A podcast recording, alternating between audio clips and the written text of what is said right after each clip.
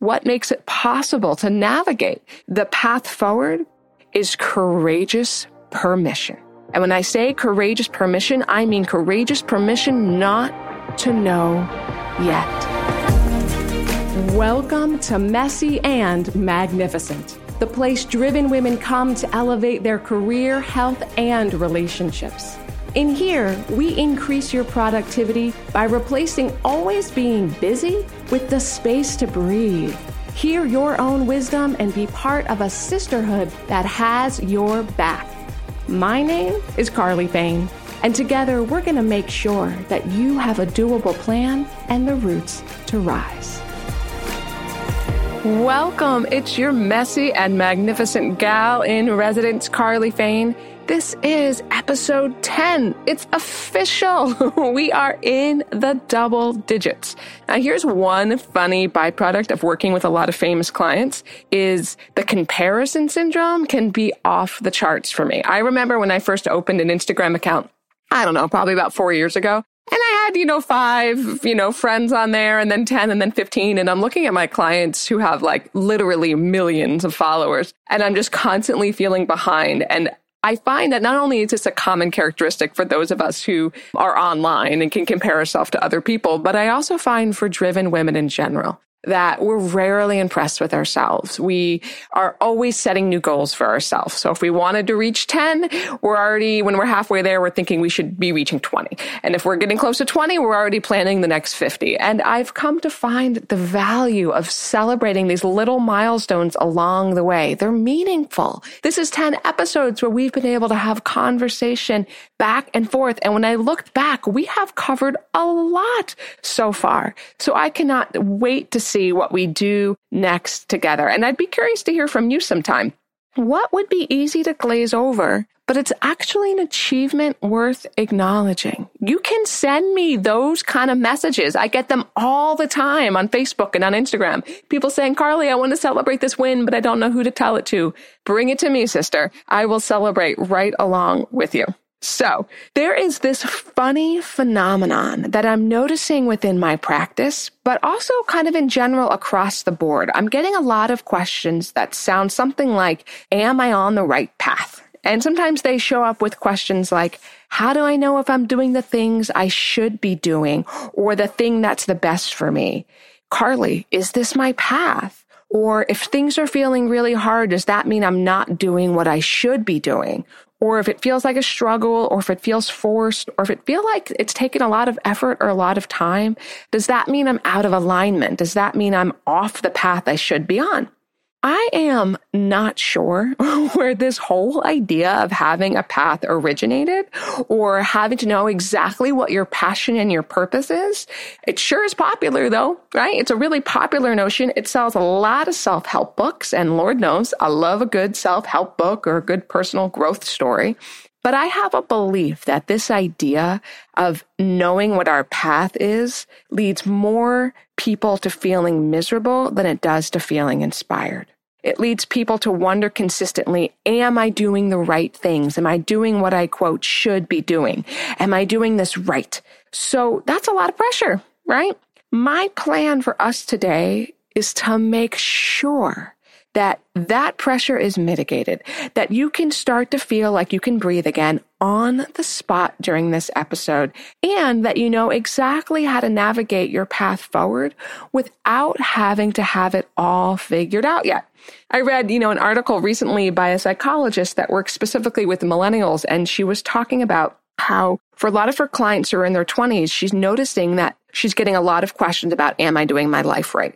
And she's never seen so much of this all at once within a certain demographic. And as I was reading this research, I thought it was really interesting because I also see the same thing with a lot of millennials in my practice, but really it's, it's all women of all ages. It's definitely not just a millennial issue. I find it's with folks who are introspective People who want to live a life intentionally will brush up against this question, this question of, am I doing it right?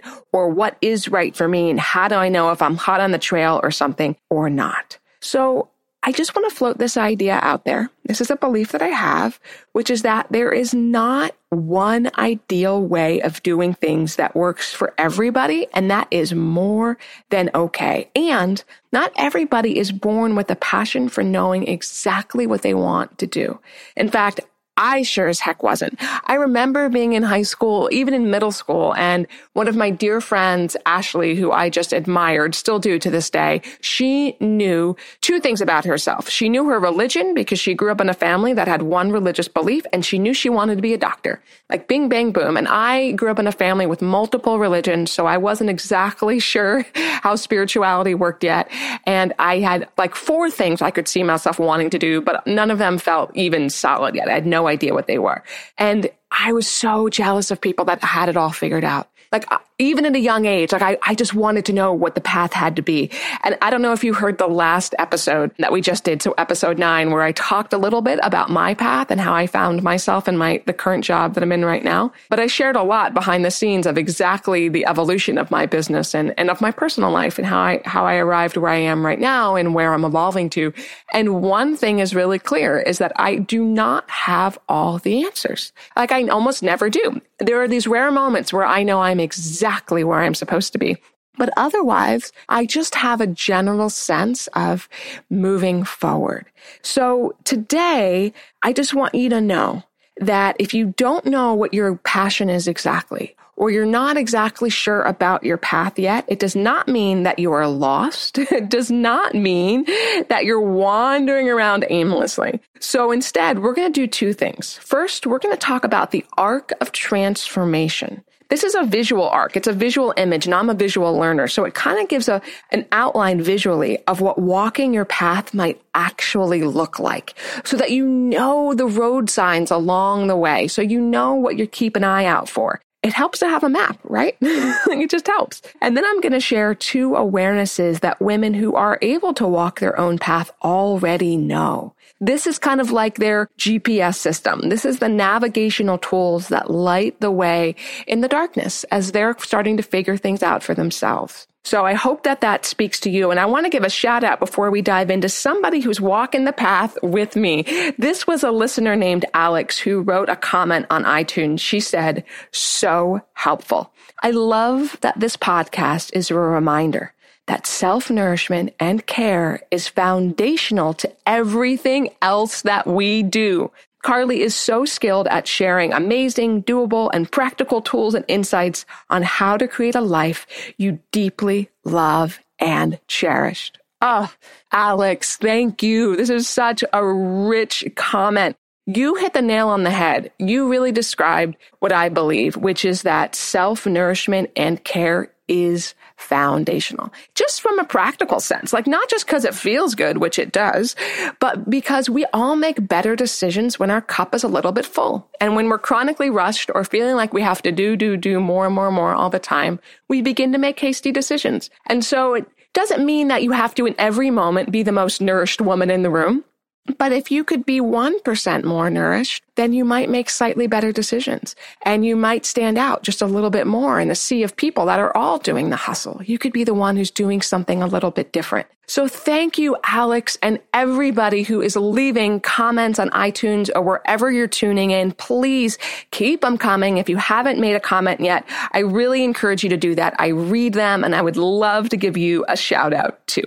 Now, there's this old joke. So bear with me here. I'm going to do my best not to not to butcher it. And it's about people coming over from other places to the United States back in the turn of the century, back in the early 1900s. And a lot of people were coming in at the same time. And there was a woman coming over from Europe to the US because she heard that the roads were paved in gold and that anything was possible here in America, that this was the place to be to forge your own future. And so she does what you would think. She makes this incredibly arduous journey to cross the sea to get here. She arrives on the shores and she looks around and she realizes, oh my goodness, not only are the roads not paved in gold, they're not even paved yet. and furthermore, she's going to be the one who's expected to be paving them. Right? Like she's the new labor that's just arrived. And this is kind of like a wake up call. And I think it's a really beautiful way of looking at what it feels like for a lot of us when we begin to walk a new path. We have this inspiration of an idea. We think, ooh, I want to change into this career or this line of study or this really interesting thing, or I want to move to this location. And we just begin right? We see that there must be this light at the end of the tunnel, and then we just begin. And then, no sooner do we begin, then things might get a little tricky, a little hard, or a little unexpected. And now here we are. Not only is there not a gold path in front of us, there's not even a path. We've got to carve it out for itself. And so as we begin to explore, we might realize that creating a life that we love means that it's not always going to be handed to us. It's not always going to be paved. It's something we cultivate. In other words, passion isn't something we all just get. We're not all born with passion. We create it.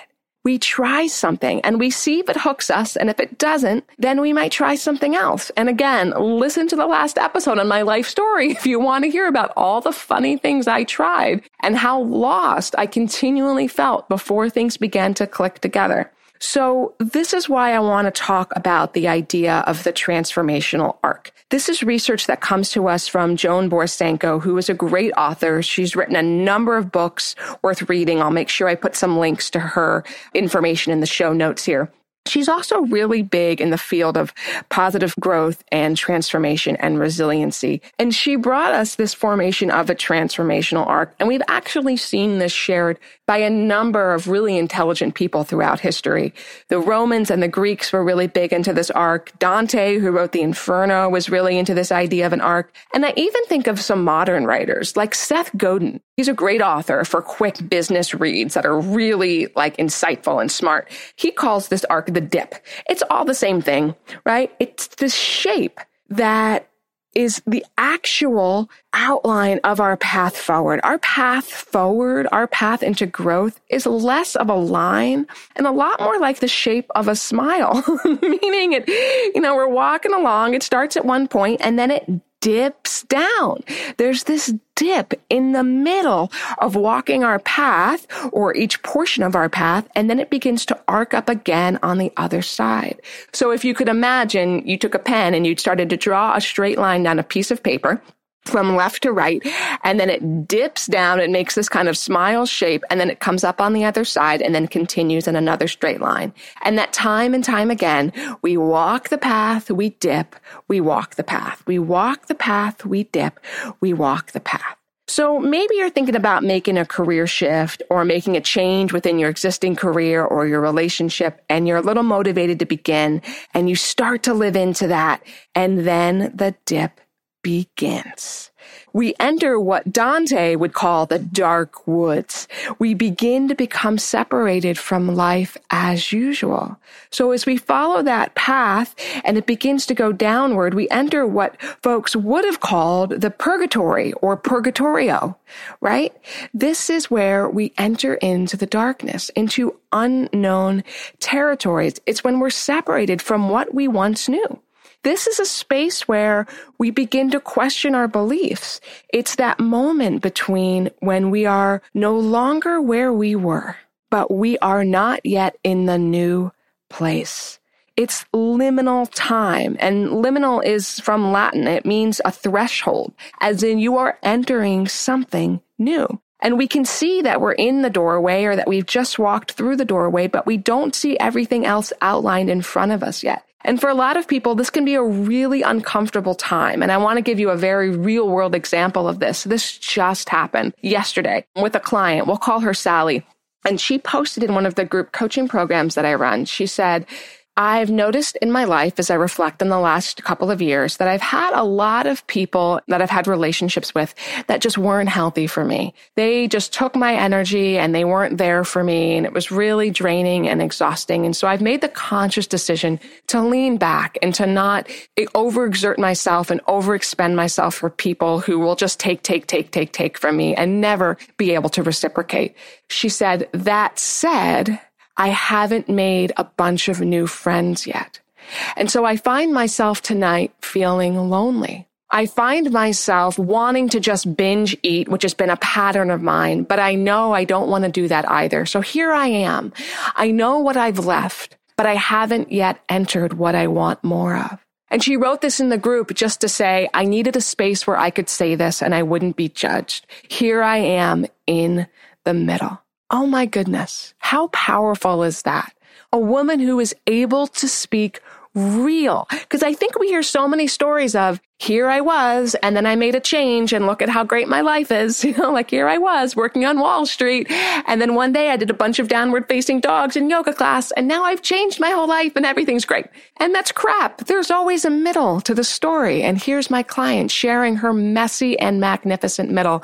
And of course, you wouldn't believe all of the women that came out of the woodwork sending her notes of encouragement and support and relatability. Another woman said, Oh my gosh, I also have been a binge eater. This is huge for me. I totally relate to this. It was really powerful. So this purgatorio, this dip down, this dark wood can be an uncomfortable time. And it helps to know that it's normal. Let me actually clarify that. It is not normal for everyone. It is normal for the brave. It is normal for the extraordinary to feel scared or unsure or unclear. I think that there are folks who may never question why they are here. And they may never question if they're doing the right thing or the good thing or the true thing. They just do the next thing. They just, they see the low hanging fruit and they go for it. And God bless them. I mean, there was times in my life where I had been envious of that, of like, why can't I just do what everybody else is doing and just be satisfied? That'd be so much freaking easier. And I think that there's some of us who ask questions and some of us who don't. And I don't think that one way is necessarily better than another. But for those who ask the questions of, is this true for me? Or what do I want in my life? Or what would I like to welcome more in?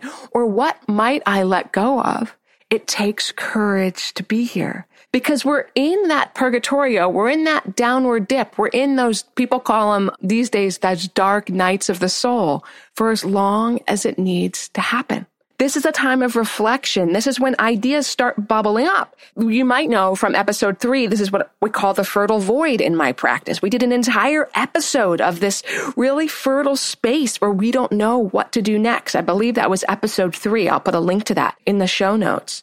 But then we begin to rise back up into the other side of the arc. We begin to rise out of purgatorio into paradiso or paradise. This is the other end of the arc. It's the other side of that smile shape. And when we reach the other end of that, we are no longer the same person we are not the person who started this journey, or we are not entirely the same as the person who started this journey. We have become something different. We have learned things about ourselves in that unknown space that we couldn't have known before.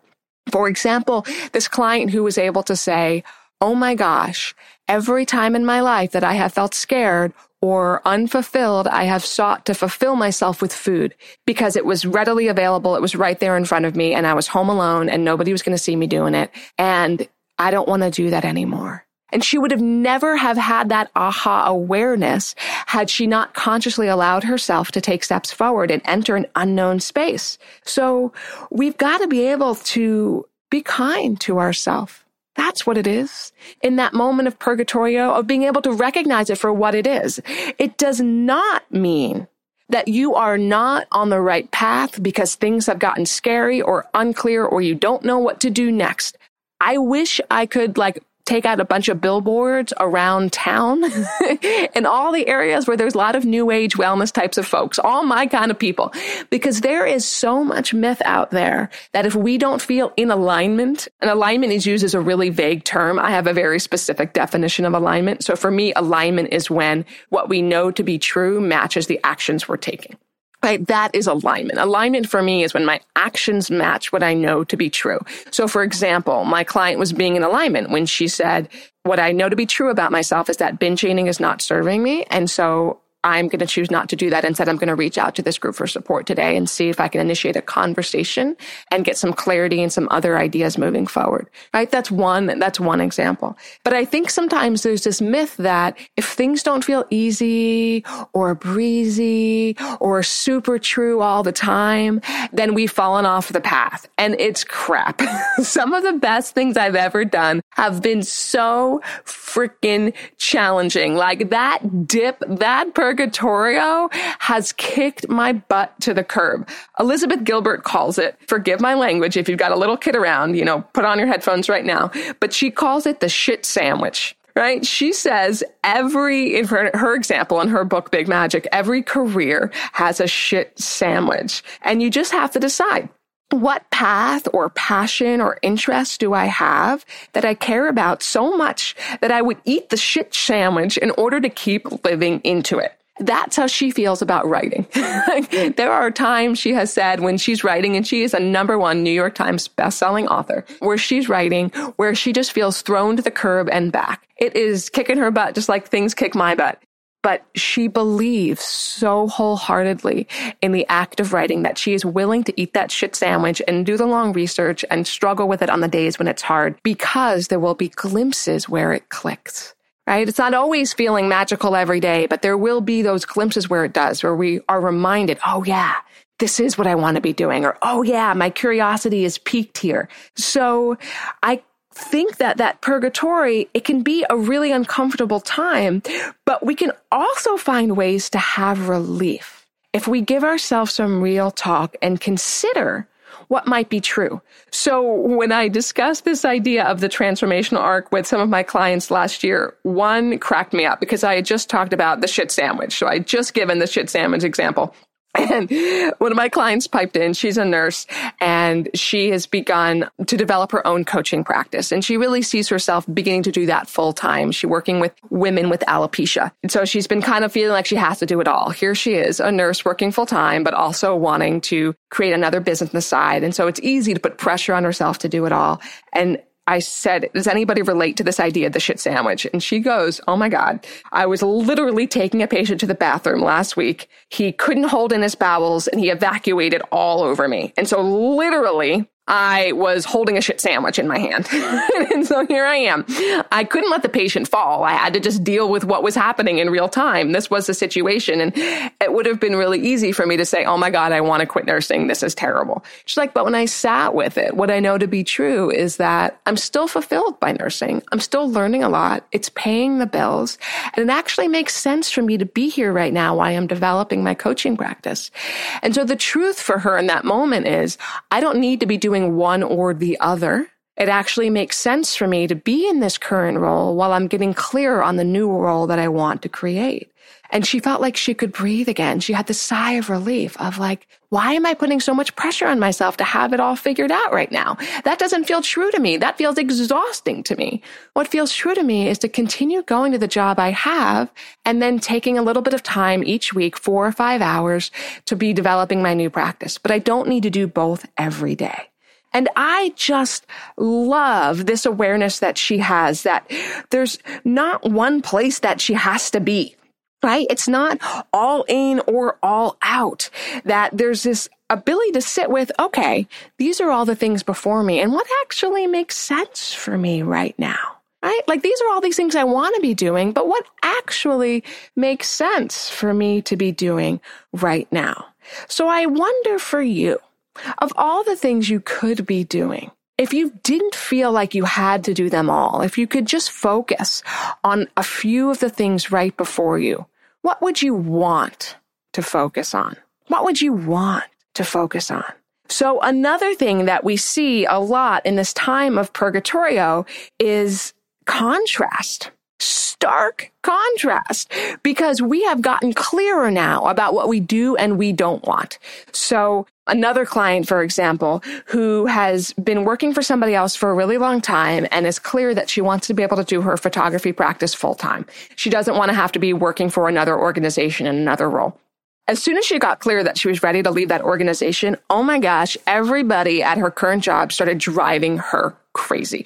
She knew she was getting kind of burnt out, but once she got clear that she wanted to go, it was like the volume got turned up and everybody was driving her nuts and she's feeling extra depleted at the end of every day and super frustrated by it. And that's the contrast, right? That's the contrast that happens when we get clear. It's the, oh my gosh, the difference between where I am and where I want to be feels really stark.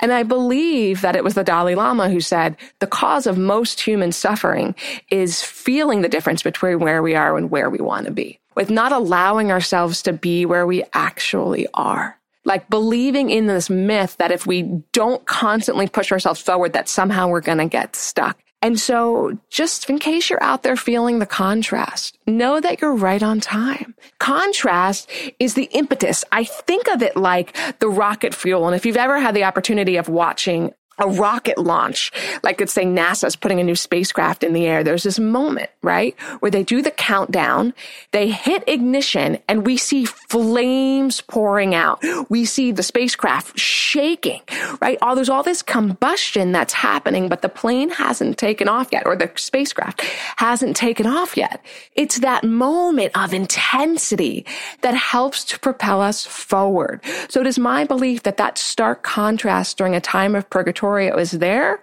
frankly, to piss us off. It is there to fire us up. It is there to light something underneath our butts so that we feel motivated to keep on going. Because where we were, we're very clear no longer works for us. And so we're getting fired up. Kind of, it feels to me like the teenager phase of making a life change because you're, you're no longer just thinking that the world is great just as is. You've kind of reached teenagerness where suddenly you've got angst. You're ready for things to be different. You want there to be more independence. You want there to be more freedom. You want there to be more more of the things that you enjoy and you begin to feel a lot. Transformation, that arc of growth, it's a time of a lot of feels.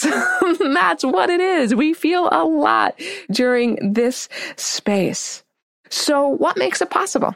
I promised I was going to share with you two things that women who are able to navigate their path already know and live into.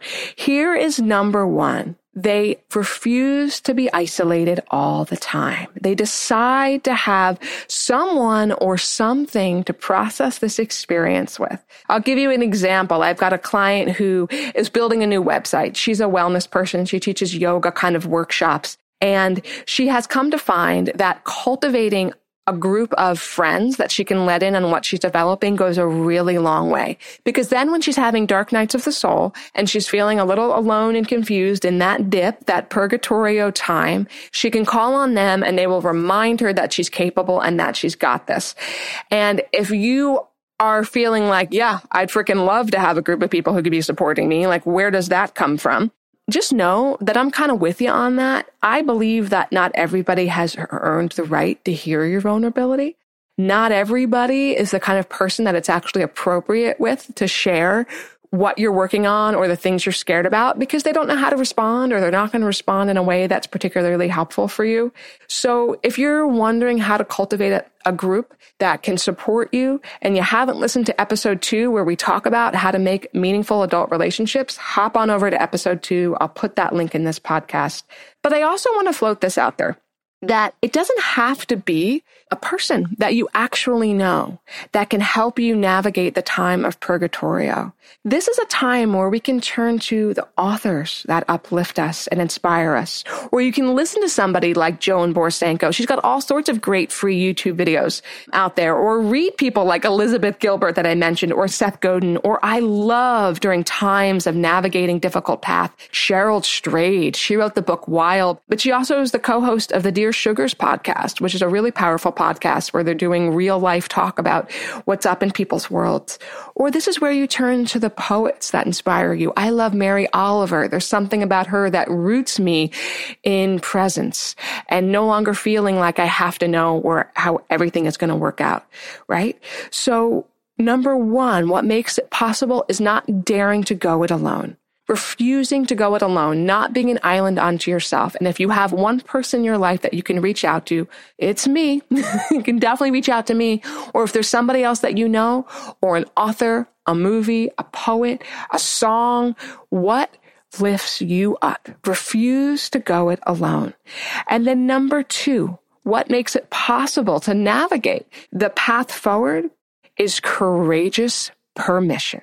And when I say courageous permission, I mean courageous permission not to know yet. We live in this extremist culture, like I said before, where it's kind of like it has to be all in or all out. It's either a heck yeah or a, a hard pass. And I don't know where that works well. I mean, maybe in certain situations, like I find actually, truthfully, I find that that works really well when I'm shopping for clothes. like if I pick up something in the store and I'm not just so excited to own it, I don't buy it. Like if I'm not just thrilled beyond belief, I don't buy it. Even if it would function for that day or that event, I need a white sweater and it would get me through that day. I don't buy it because odds are I'm not going to wear it again and I'm just going to sit in my closet and I'm going to feel guilty about it. So all in, all out works really well when buying sweaters for me, but it certainly doesn't work when making my important life decisions. That we've got to reframe this time for acceptance. There is a beautiful gift in having what Kate Northrup calls presence and progress. And we talk about that a lot in my practice, P and P, meaning we want progress, but we're also able to be present to what is good now. So we actually begin to accept things as they are. It doesn't mean, let me clarify, that you like them. like, we got to keep it real here. We begin to state what we want without white knuckle gripping that it comes true. So that might sound something like this. I really would love to land the job I just interviewed for. I think it would be the greatest place in the world to work. It would be so great. But if I don't get it, I will apply for the next job it will be okay. I'm not even sure how it's going to be okay yet, but I trust that it will because somehow my life has always found a way to work out, even if it wasn't the way I expected. Or I really want this person to respond to my online dating profile, but if they don't, I will still live. it will be okay. Or I really want this school to accept my child's scholarship application. We put a lot of work into it. I know it's the right place for them. And if it doesn't happen, we will figure out a way to make it work. Drew Rozell in his book, Let It Go, Manifest Anything by Giving Up and Letting Go, he gave a great example of this. He had found a house that he really wanted. It was his dream house.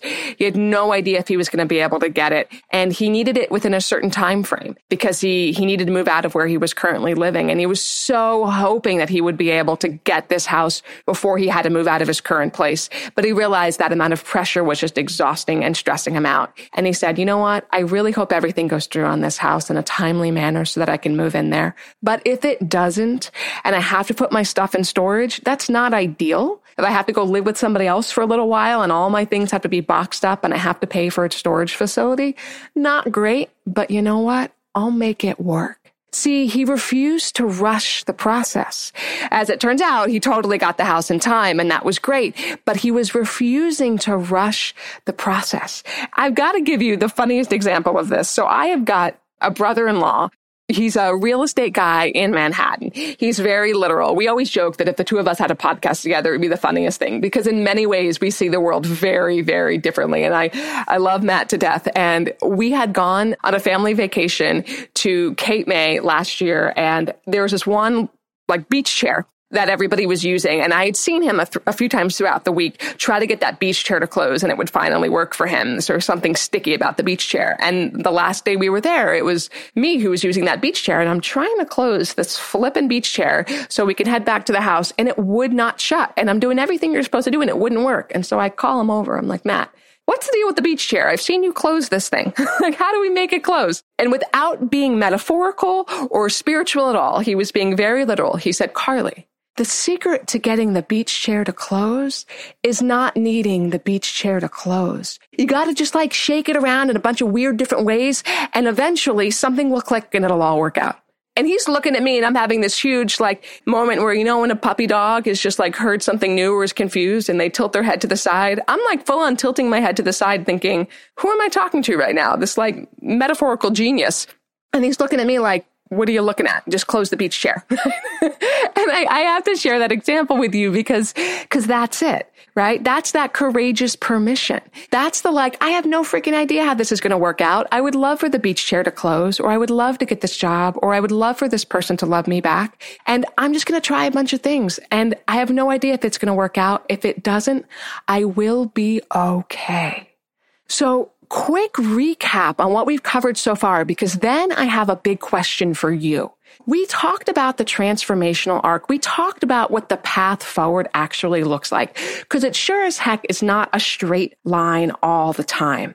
We don't become strong, clear leaders because everything is handed to us and things are easy. And when I say leaders, you might be a leader in your company or in your family or in your community, but a leader is somebody who is leading their own life. So even if you are just the leader of you, that is enough and that is huge. We become the leaders of our own path because we sit with those dips. We find ourselves in the dark nights and we've survived. Maybe we've even thrived and we've learned things in those unknown spaces about ourselves and about others that inform our future decisions. The unknown, it's not for the faint of heart. it's for the brave. And this is one thing that I know about you, about the women who are listening to this podcast. You are courageous. You are working on things that nobody else knows you are doing. You are asking yourself these kinds of questions of, am I doing it right? Is this the path for me? What could it look like for me moving forward? What do I want more of? What could I let go? You are asking yourselves these questions someplace deep Somewhere between where your muscle meets your bone and nobody else can see it, you are living into acts of courage in your everyday life as you begin to navigate it intentionally. So we covered what that arc looks like right? That it's not just a straight line. It's got some dips and that's a-okay. Then we covered two things that people who navigate that arc do. The first is they don't dare to go it alone. They refuse to isolate themselves. They form a connection that will uplift them. And two is they give themselves courageous permission not to know yet. They allow themselves to be in the present even while they move towards progress. So here is what I want to know from you today. I want to know what is one thing that stood out to you from this episode that you don't want to forget. Maybe it's something I shared, or maybe it's an aha you've had, something that's clicked internally within you. I want you to take that idea and post it on Facebook or Instagram or send me a private DM if it's something personal. Tag me in it. And by golly, if you have not let a comment yet on iTunes or wherever you listen in. That's another great space to do that because it helps more people see that this podcast exists and we support more women. Tell me, what is one thing that really stands out from this episode? And I've got to say this. I am so glad that we know each other, that we get to do this lifetime together, that we get to navigate the ups and downs, the dips, the messy middles, and the magnificence. Remember, woman, you thrive through nourishment, not punishment.